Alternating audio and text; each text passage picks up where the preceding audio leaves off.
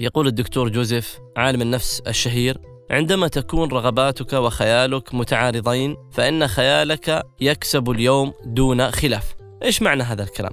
نضرب مثال لو طلب من الإنسان أن يمشي على لوح من الخشب طوله 10 أمتار وعرضه 5 أمتار على الأرض موضوع على الأرض. بلا شك سوف يمشي بلا مشاكل لأن رغبته في المرور لا تتعارض مع خياله.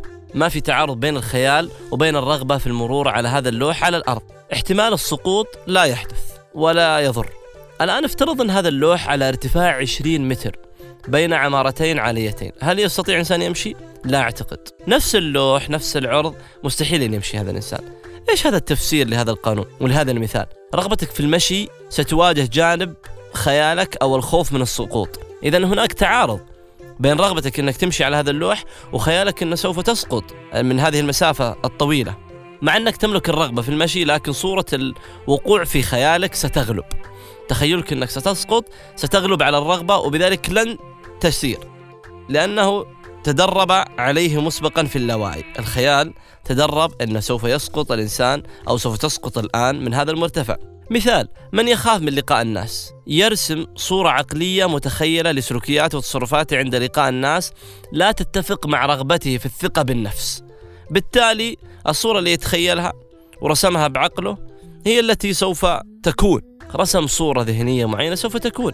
ربما تخيل آه، رهبته من عدد الناس وعدد الجمهور ومواجهتهم نظرهم إليه أو حديثهم معه. هذا الموقف لا يستطيع أن يتحمله. كثير من الناس اللي يعانون من القلق والرهاب الاجتماعي والوساوس القهرية جميعهم يعانون من التخيل السلبي لكل ما يقلقهم أو يؤثر على أعصابهم. بإدراكنا لهذه القاعدة المهمة إذا استطعنا أن نحقق الانسجام بين ما نرغبه حقيقة وما نتخيله وتضعه في عقلك فستعمل في انسجام كبير جدا. إيش نستفيد من هذه القاعدة؟ هل أن الصورة أصبحت واضحة؟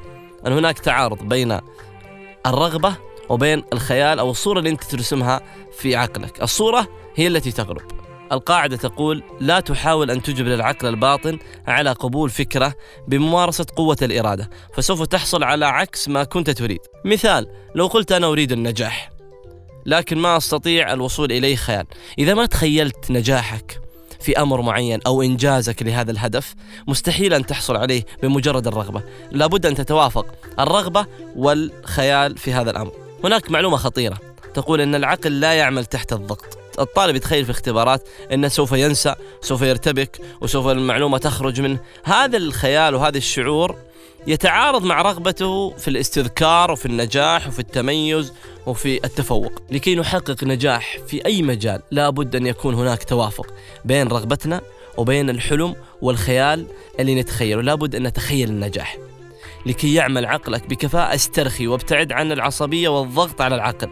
تخيل ما تريد. لا تتخيل ما لا تريد. درب عقلك اللاواعي دوما على النجاح. وأن يعمل معك لا ضدك.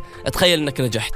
تخيل أن هدفك تحقق وتخيل إنك فزت وإنك فرحت وتخيل الناس أثنوا عليك وتخيل إنك بريت بوالديك وتخيل إنك سافرت وصلت بسلامة. حاول إنك تتخيل جميع الأمور التي سوف تحدث لك خيالا. سوف يحصل لي الخير سوف يتحقق لي من باب إحسان الظن بالله عز وجل وأن الله سوف يوفق. لماذا تعكس القاعدة؟ والأصل أني أفشل وأني أنجح أو أني أمرض أو أني لا سمح الله يصيبني حادث أو شيء. لا. وبإذن الله تحقق ما تريده من نجاح. فقط تخيل. في لحظة استرخاء دماغ لا تجبر عقلك على خيال معين ولكن استرخي وتخيل هذا النجاح وهذا الوصول وهذا التميز وهذا البر بكل هدوء. سوف تحقق كل ما تريد بإذن الله عز وجل. اجعل حسن الظن بالله عز وجل دوما في بالك. أسأل الله أن يوفقني وإياكم لكل خير وأشكر لكم حسن استماعكم وإلى حلقة قادمة بإذن الله.